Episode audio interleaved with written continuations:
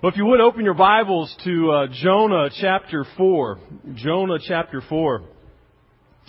Uh, I was uh, talking to Alton Jones uh, the other day, and you guys know Alton Jones. Alton is our uh, our pro bass fisherman. Al, just kind of raise your hand just in case. He's our, our fisherman here in the church, and Alton had just had a terrible day fishing the other day. I mean, he had been out on the lake. I don't know what lake was it that you were out on. Do you remember? Lake Falcon. He was out on Lake Falcon, just had a terrible day fishing. And uh, he was sitting in the blazing hot sun all day and didn't catch a single fish. You believe that? A pro bass fisherman. Didn't, didn't catch a single fish that day. Well, on his way home, or actually back to the, to the trailer, uh, he stopped at the local fish store. And he, when he got there, he, he ordered he, he ordered four big bass. He ordered those. He told the salesman, he says this, he says, I want you to pick out four large ones, and then I want you to throw them at me. Just throw them at me. Just hurl them right at me. His salesman looked at him, what? Why, why do you want me to throw them at me? Or at you?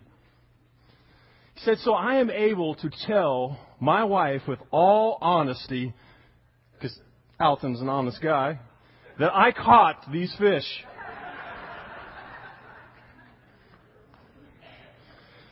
Okay, the fish salesman said to him, but uh, I, I think you should take salmon. He says, and Alan said, why? Why salmon? Well, your wife came by. She said if you happen to come in to tell you to get salmon because she's tired of eating bass. I'm sorry I had to tell that, Alton. Hey, Jonah is more than a fish story, is it not? It is.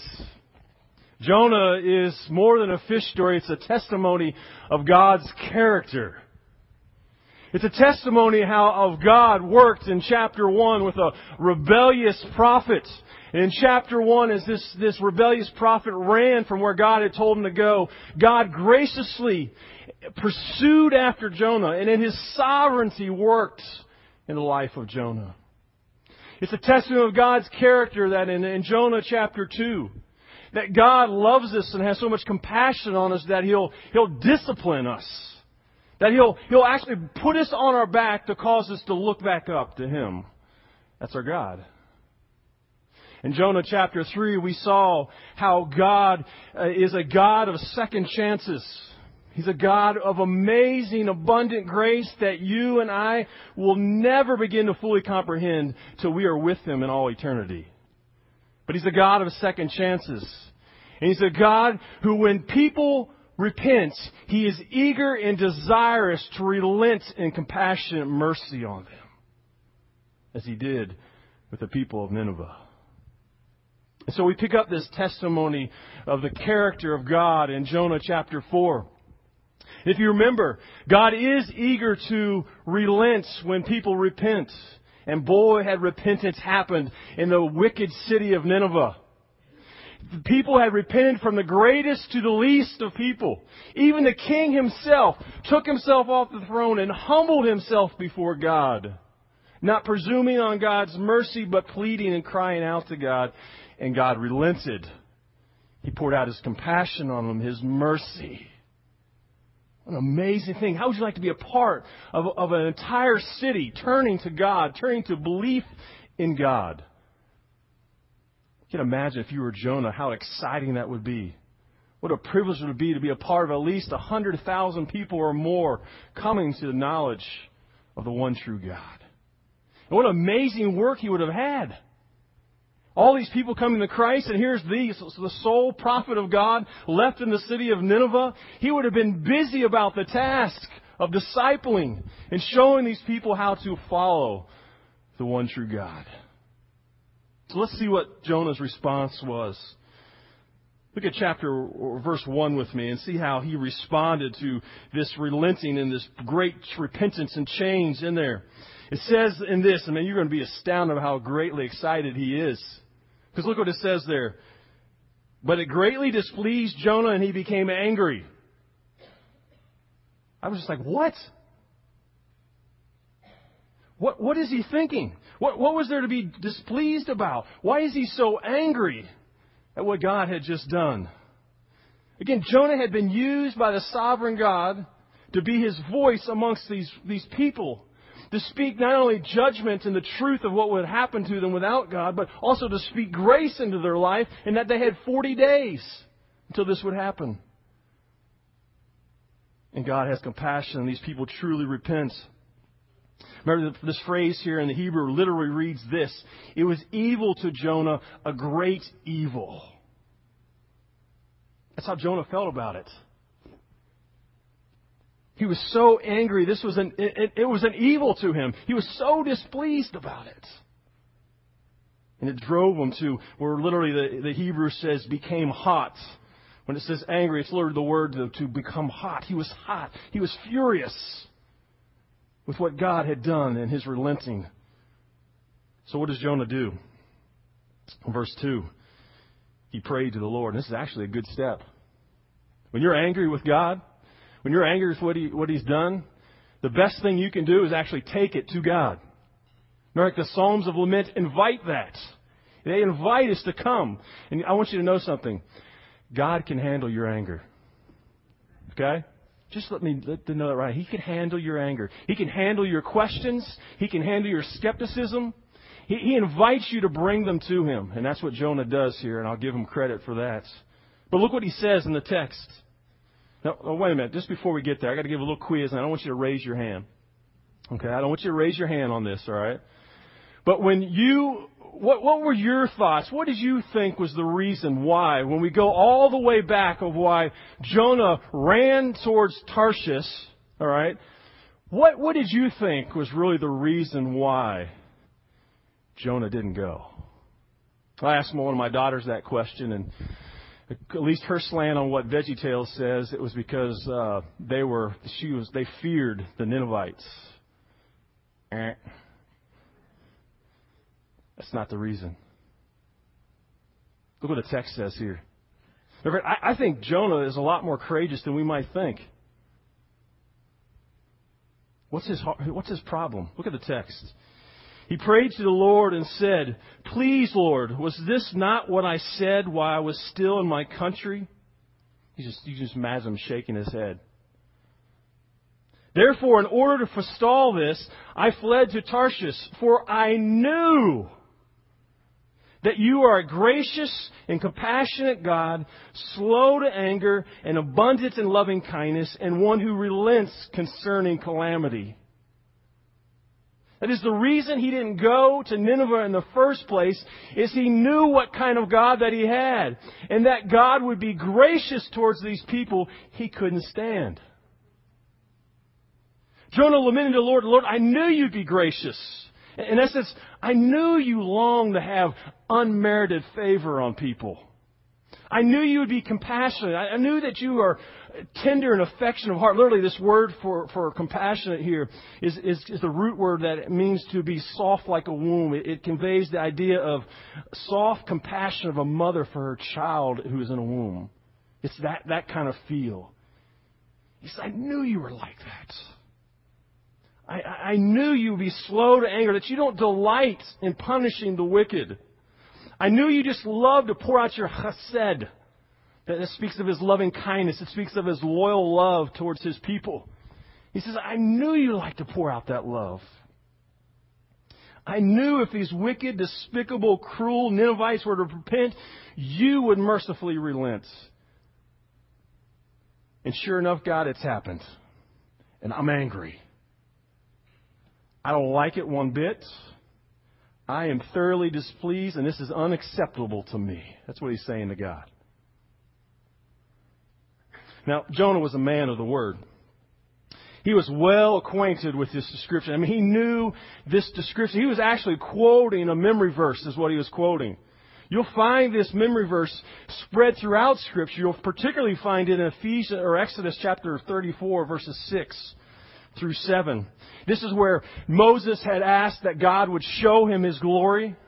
And God, in a veiled way, he, he reveals his manifest glory to Moses. And, and, as he was doing it, this is what he proclaimed about himself. He said, uh, Exodus 34, The Lord, the Lord God, compassionate and gracious, slow to anger and abounding in loving kindness and truth, who keeps loving kindness for thousands, who forgives iniquity, transgression, and sin. See, Jonah knew that verse when he took running off. And he didn't want that, that truth to come to the Ninevites. And so he ran. He left. See, Jonah knew his theology. All right, Jonah could come in today and he could speak and talk about all the characteristics of God and he could explain to you how the grace of God is undeserved and unmerited. It's free. But the issue with Jonah wasn't a purely theological problem. There was some, but not purely. It was an issue of the heart. He had a heart problem. Jonah's theology was straight in his head, but his, his, his, his knowledge had not flooded his heart in this area of grace towards Nineveh. Tony Evans uh, describes Jonah as having spiritual indigestion. You had spiritual indigestion? You know what indigestion's like. You know, you, you, you kind of things just aren't settled and you actually kind of have, you know, little burps that come out. And in Jonah's heart, he was having spiritual indigestion little burps of, of grace would come out and, or little burps of kindness or compassion, but deep down it wasn't settled into his stomach. You got spiritual indigestion? Are there places, are there people with whom the truths and the character of God, I mean, you may, it may come out of you a little bit, but it just hadn't really settled in your stomach? See, Jonah couldn't digest the idea of God's grace being extended toward the wicked and sinful, sinful Nineveh. He couldn't. Couldn't just digest that. Jonah was in essence saying, God, I know how you are, but I am just not there, and I never wanted to be a part of this. Isn't that amazing? With this great turning of people, and he is stuck in this anger and this heart condition.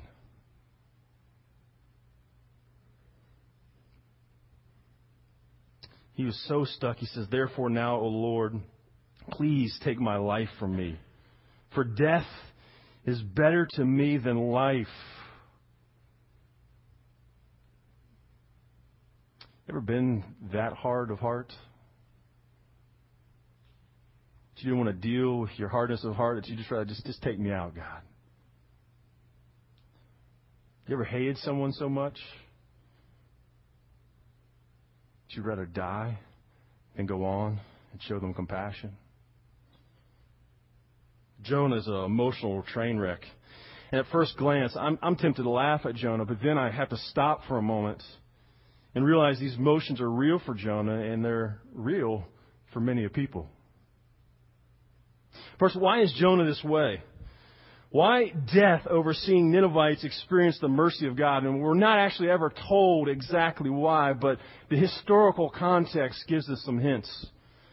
The first of all, as we know, as I've said in the numerous sermons before, that the Ninevites were a wicked, wicked, wicked people. They are idolatrous.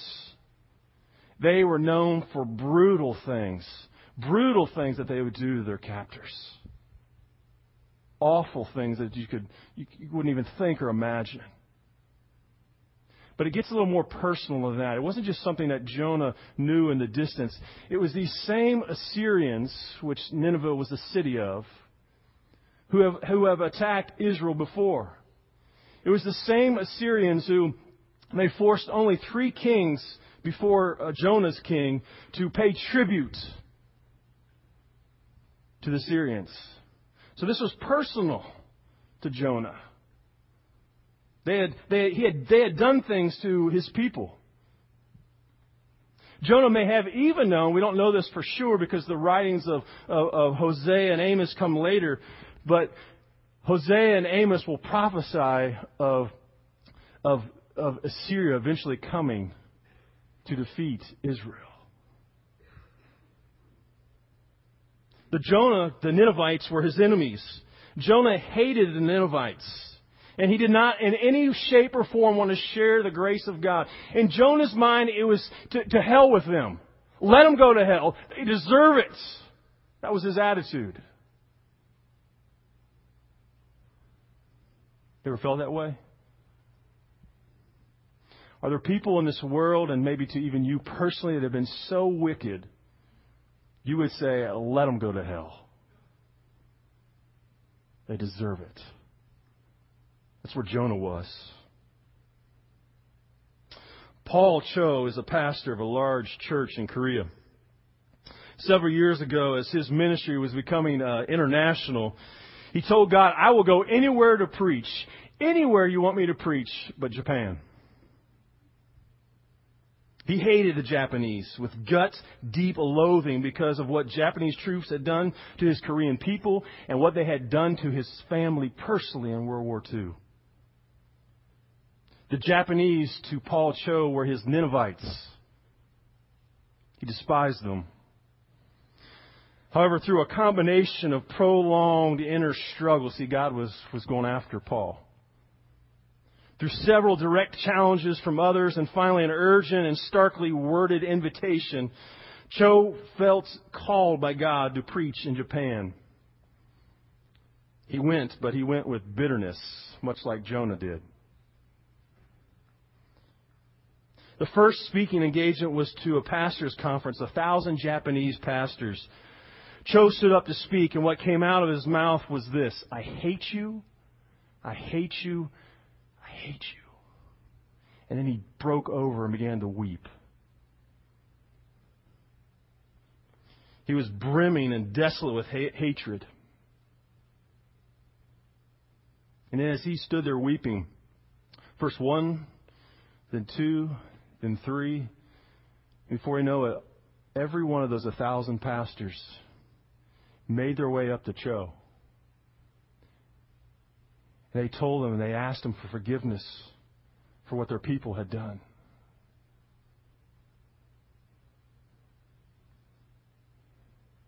And As this went on, God changed Cho's heart. And He put a single word in his heart and mouth. I love you, I love you, I love you. See, sometimes God calls us to do what we least want to do in order to reveal our heart to reveal what really is in our heart. And that's what God was doing with Jonah. See, God loves us and He's so compassionate. He loves us so much that He'll pursue us to even dig in deep on the heart issues that are really destroying us inside. And that's what it was doing to Jonah.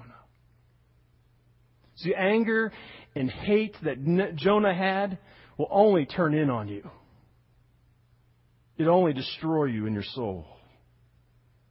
My question to you is Is God working on your heart with some Ninevites in your life?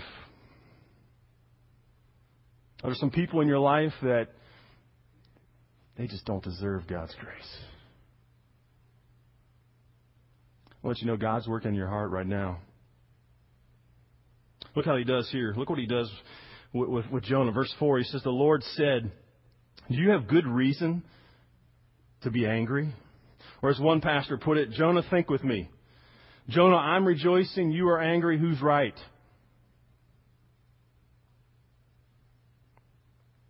I love the way God responds here, though. He doesn't bash Jonah.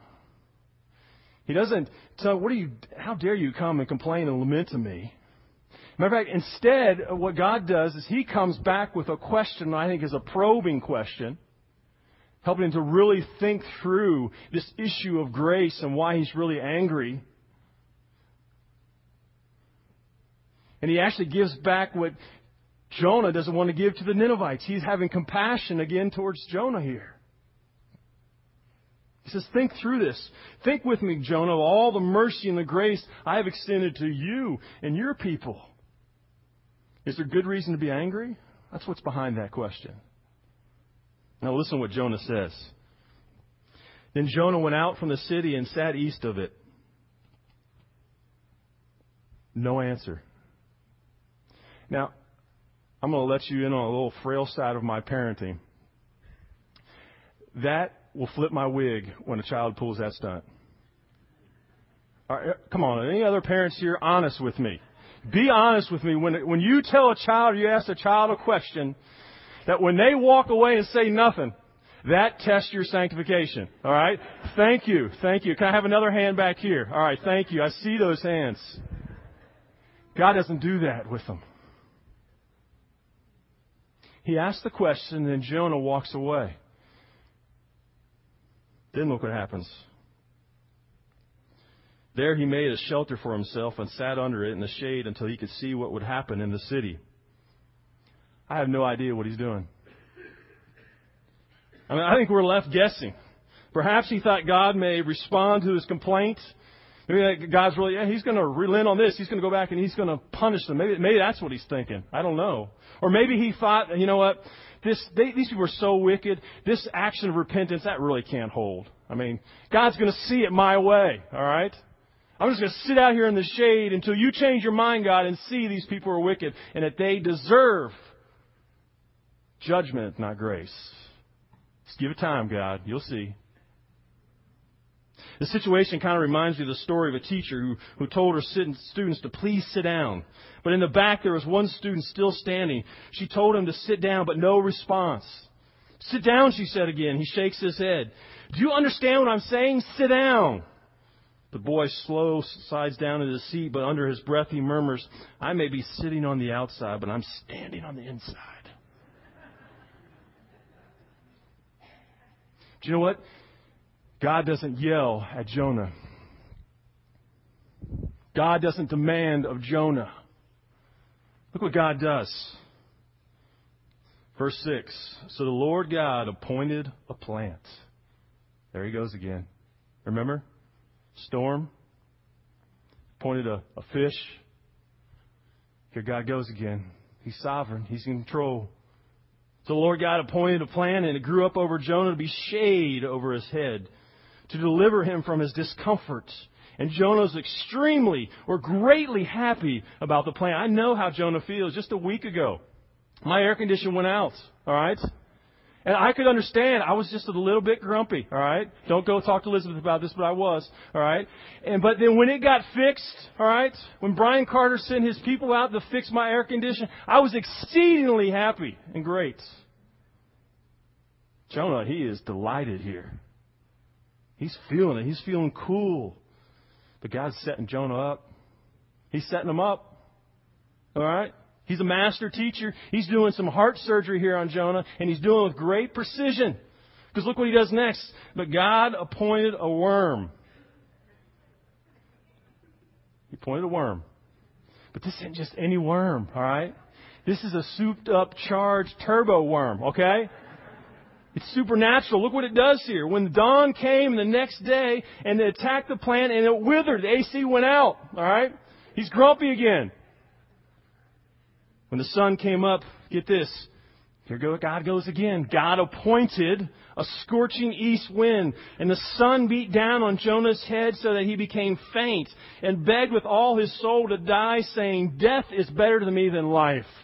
All right, I, first of all, I did not say that when my air conditioner was going bad, okay?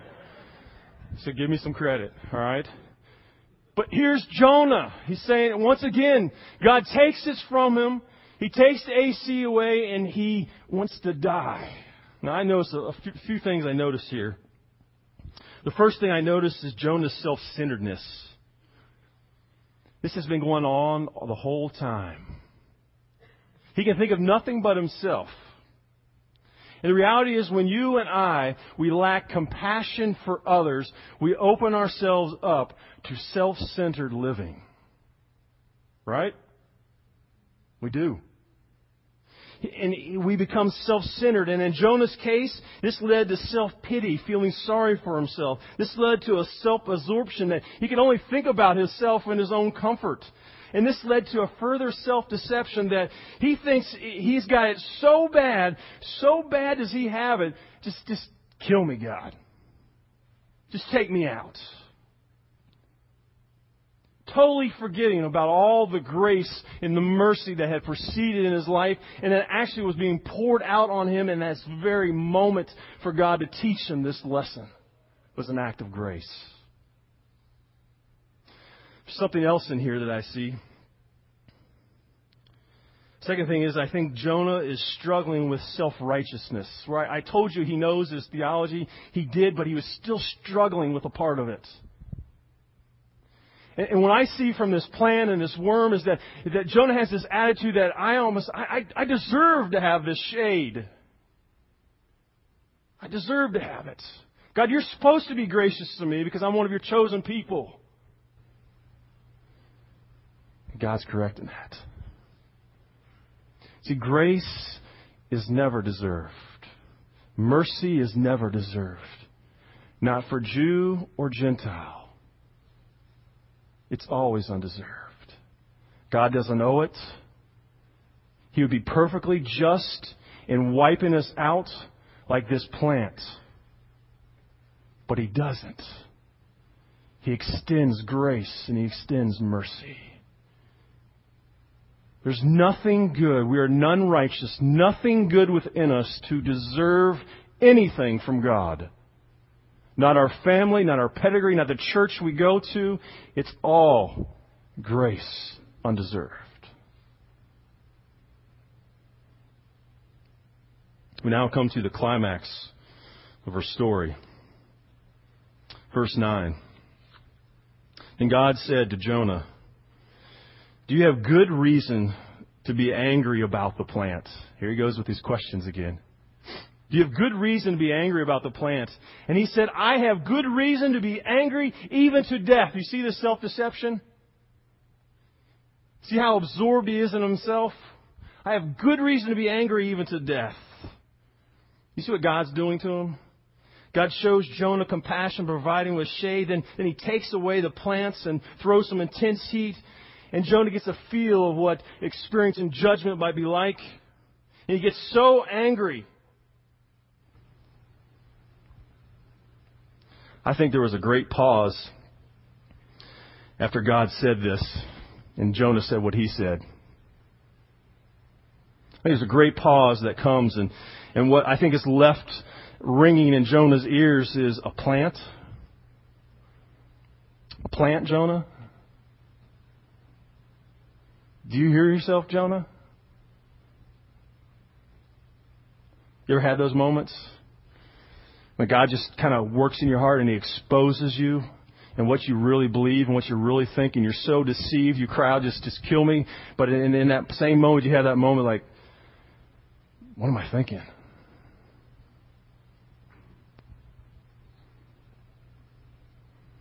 Thing the Lord said, verse 10. You had compassion on the plant for which you did not work, and which you did not cause to grow, which came up overnight and perished overnight. Should I not have compassion on Nineveh, the great city in which there are more than 120,000 persons who do not know the difference between the right and left hand as well as many animals? I think God said this very calmly to him. I think the words were so powerful what God said to him. They were convicting. They're starting to cut through that hard heart. Here's what God is saying. Jonah, you had compassion on what you did not work or on or, or what you caused to grow. But Jonah, the Ninevites, the Ninevites, Jonah, I gave them life. Jonah, they, they are human beings, and like any other human being, they are created in my image and my likeness. They are important to me. I think God is also saying, Jonah, that plant that you only uh, had you had around for a day, it came up in, in the dawn or the evening and went down in the evening. You're getting upset over that. Jonah, these Ninevites, they've been around for a long time. Matter of fact, if you go to Genesis chapter 10, You'll see the founding of the city of Nineveh there. He's saying, Jonah, this, this, this deal with the Ninevites hasn't been a, a one day deal with them. I've been working in their hearts and their lives for centuries. They're important to me. They matter to me. This city truly is great to me of importance. Then he says, there are more than 120,000 persons who don't know the difference between their right and their left. Now, some believe this to be children. I, I don't particularly believe it is. I think the Hebrew term here gives us a clue. The Hebrew term for persons is the generic word that we use for human beings, and I tend to believe that what he's speaking of here is people who don't know their left or their right is, is akin to kind of what Christ said on the cross, Father, forgive them for they do not know what they are doing. Just as those at the cross, though they, they were guilty and they knew they were sinners, they didn't understand the gravity to which what they are doing to Christ. And I think when he's speaking here of the Ninevites, while the, the, the Ninevites are certainly aware of their wickedness and their evil and their violence, they would acknowledge that. They weren't aware of the gravity and of the, the offense that was to a holy God, the one true God. They were spiritually blind to that, we might say. So Jonah, now that I have they have repented, should I not have pity on them? Should I not have compassion. Jonah, I care about my creatures. I even care about the animals who, now animal rights people don't need to get all excited over this because I don't think that's what God's dealing with at all. I think he's saying that God, even these animals are concerned to me because they have a purpose. They serve my people. They feed my people. There's a purpose in them. And I care about all my creation and I have compassion towards all my creation. Shouldn't I have compassion on Nineveh? That's it. There's no more verses. The story ends there, and you got to be thinking. Uh, first time I read this, I'm like, "You kidding me? Come on now." If this is a movie, you say that's a terrible ending. There's no closure to this. Actually, it's it's ingenious. It, it's it's because what, what God is doing here is He's ending with a question. And he's ending with a question for you and I. He's asking you and I, should you not have compassion for the Ninevites? In essence, he's saying, who are the wicked and evil people in your life that you're not having my compassion in your life towards? What are you going to do with that? Perhaps it's a neighbor Perhaps it's a, a coworker or, or family member you just can't stand. Perhaps it's a, an ethnic group that you have prejudice towards.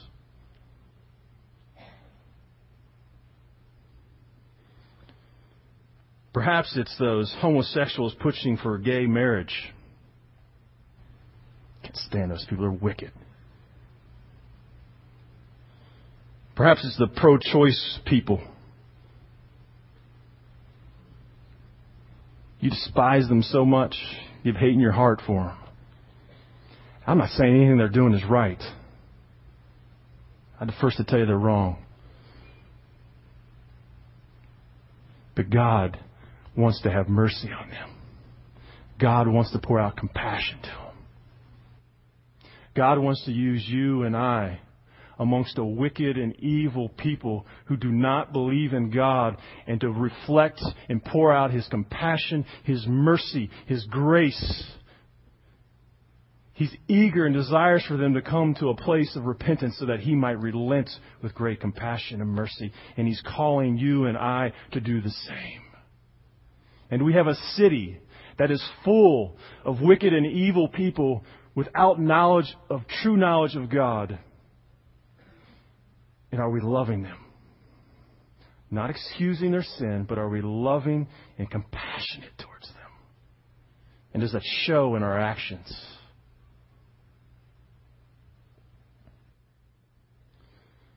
So, what do we do? How do we, how do we break out of this? I'm just going to give you a few things real quick. How do we, how do we let the, the compassion of God from our, our, go from our heads to our hearts? Just three quick things. First of all, Take your lack of compassion to God. Just like Jonah. Say, God, I don't like these people. I don't like my neighbor. I don't like my boss. Take it to God. Tell Him. Tell Him how you feel and let Him go to work on your heart. He's going to ask a few questions. He's going to say some tough things. He can change your heart. Second, Remember where you were before the gospel of Jesus Christ came true in your life. one of the most powerful verses to keep me from being a self-righteous individual, and I can easily slip into that, is this. And just going to read it to you real quick. And you were dead, it's Ephesians 2, and you were dead in your trespasses and sin in which you formerly walked according to the course of this world.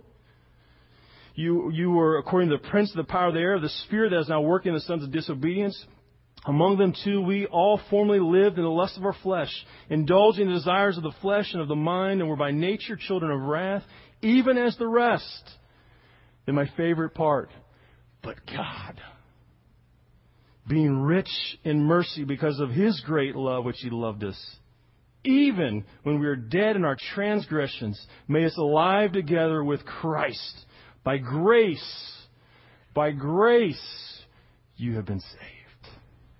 Oh, memorize that. Hide that in our hearts. And when we really get that grace, then we'll love those still dead in their transgressions in a way we've never loved them before. And last, this rely on the divine power of the Holy Spirit. What's the first fruit of the Spirit that's listed? Come on now. What is it? Come on. A little bit louder. Exactly. God never expected you to live this Christian life in your own power and strength. He doesn't even expect you to love your Ninevites on your own. He says, I've given you my spirit and I will help you to love them. So rely on them. Kent Hughes tells the story of a friend of his wife's. This friend had actually been a missionary and was returned home with her husband and family to a long needed furlough after it was an unusually tiring stint on the mission field. She had been looking forward to this time with, with great anticipation. For the first time, she was going to have a place of her own. Oh, she was excited. A new, large townhouse styled apartment. She was, she was excited about because she was going to take this patio uh, around this apartment and she was going to be real creative with it. And she was going to focus her decorations. I mean, she was just pumped about it. I don't know if she used that word, but that's the word I used. All right? After a few months, some neighbors moved in. The word to describe them would be coarse. There was loud music day and night, along with a constant flow of obscenities. They urinated in the front yard in broad daylight. They totally disrupted her peace. She could see nothing good in them. She went to the Lord and he asked for his help, and she said, Lord, help me to be more loving. But all she got back from her neighbors was disgust and, and rejection. The crisis came when she returned home to discover that her neighbor's children had sprayed orange paint all over her beautiful patio, all over the walls. And some of you ladies just imagine with me right now, all right? Just the walls, the floors, everything was sprayed with orange paint. She was distraught and furious. She tried to pray but found herself crying and she was crying out, I cannot love them. I hate them. And knowing she had to deal with the sin in her heart, she began to converse, converse with the Lord and her inner being. And the scripture came to mind. It said, beyond all these things, it's in Colossians 3.14, and beyond all these things, put on love, which is the perfect bond of unity. In her heart, she, she questioned, Lord, how do I put on love? The only thing she could picture was putting on a coat. You know, so that's what she determined to do. She chose to wrap herself in the love of God. As a result, she began to experience a, a deeper life of Christ within her. She made a list of what she would do if she really loved her exasperating neighbors. Then she would do whatever was on the list. She baked cookies. She offered to babysit for free. She invited mother over for coffee. And the most beautiful thing began to happen. She began to know and understand them. She began to see that they were living under tremendous pressures, and she began to love her enemies. She did good to them. She lent to them without expecting anything back. And then the day came that they moved. And she wept. I'm here to tell you That when we take our anger and our lack of compassion to God, when we remember where we have come from before Christ, and we wrap ourselves or we depend upon the love of the Holy Spirit to exude out of us, He can change us. And He can use us to pour out His love and His compassion, His mercy on a wicked and sinful people, your Ninevites. Dear God, we come and we praise you. We praise you for a story like Jonah. Lord, each one of us could probably have ourselves put right in this story. But Lord, we thank you that you are such a gracious and loving God that you will pursue us like you pursued Jonah. And Lord, my prayer is that for us who are struggling in our hearts to love, to love somebody who's been wicked or is wicked or has done evil to us, Lord, we pray that we will turn to you and we will seek you out to heal our hearts and enable us to love and to have compassion. Lord, help us be a church that doesn't fall into the pattern of Jonah here in this book, but let us be a church that is moved with compassion, eager to see the wicked and evil, the lost people of Waco repent and to see you pour out great, abundant mercy and compassion on them, Lord. May that be our hearts. It's the name of Christ that we pray. Amen. Amen.